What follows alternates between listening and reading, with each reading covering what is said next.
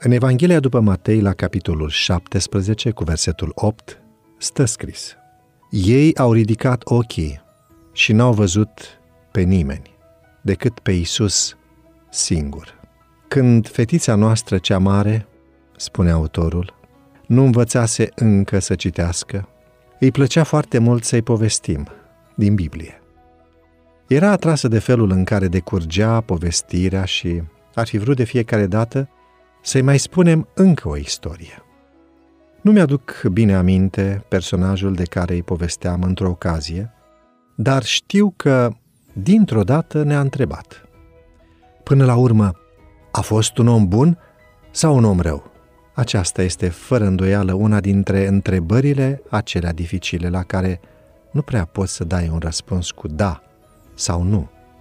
Mai mult, chiar înțelegerea pe care noi o avem despre viață și despre natura umană ne face de multe ori să observăm că oamenii pe care îi considerăm buni fac fapte rele, iar cei pe care îi considerăm răi aleg să se comporte cu bunătate.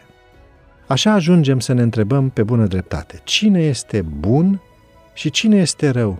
În general, noi considerăm că bun este cel care se poartă cu noi, cu bunătate și cu îngăduință, în vreme ce rău este cel care ne tratează cu răceală sau cu asprime.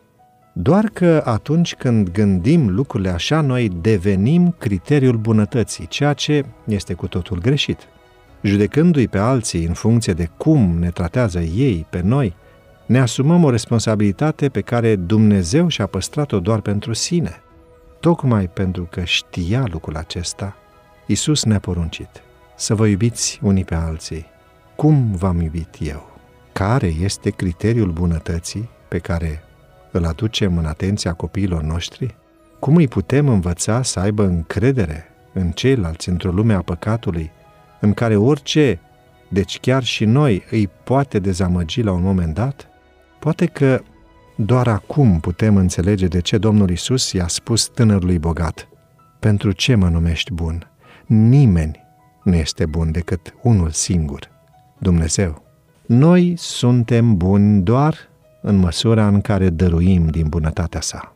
Nu avem o bunătate intrinsecă pe care să o etalăm, ci orice gest de amabilitate, de dragoste, de abnegație pe care îl facem nu este decât o prelungire a bunătății sale, un gest pe care El îl face prin noi. Acesta este contrar naturii noastre egoiste, dar când îl lăsăm pe Dumnezeu să ne schimbe, viața noastră va semăna tot mai mult cu viața Lui. Iar aceasta, spun toți cei care au experimentat-o, este cea mai fericită viață.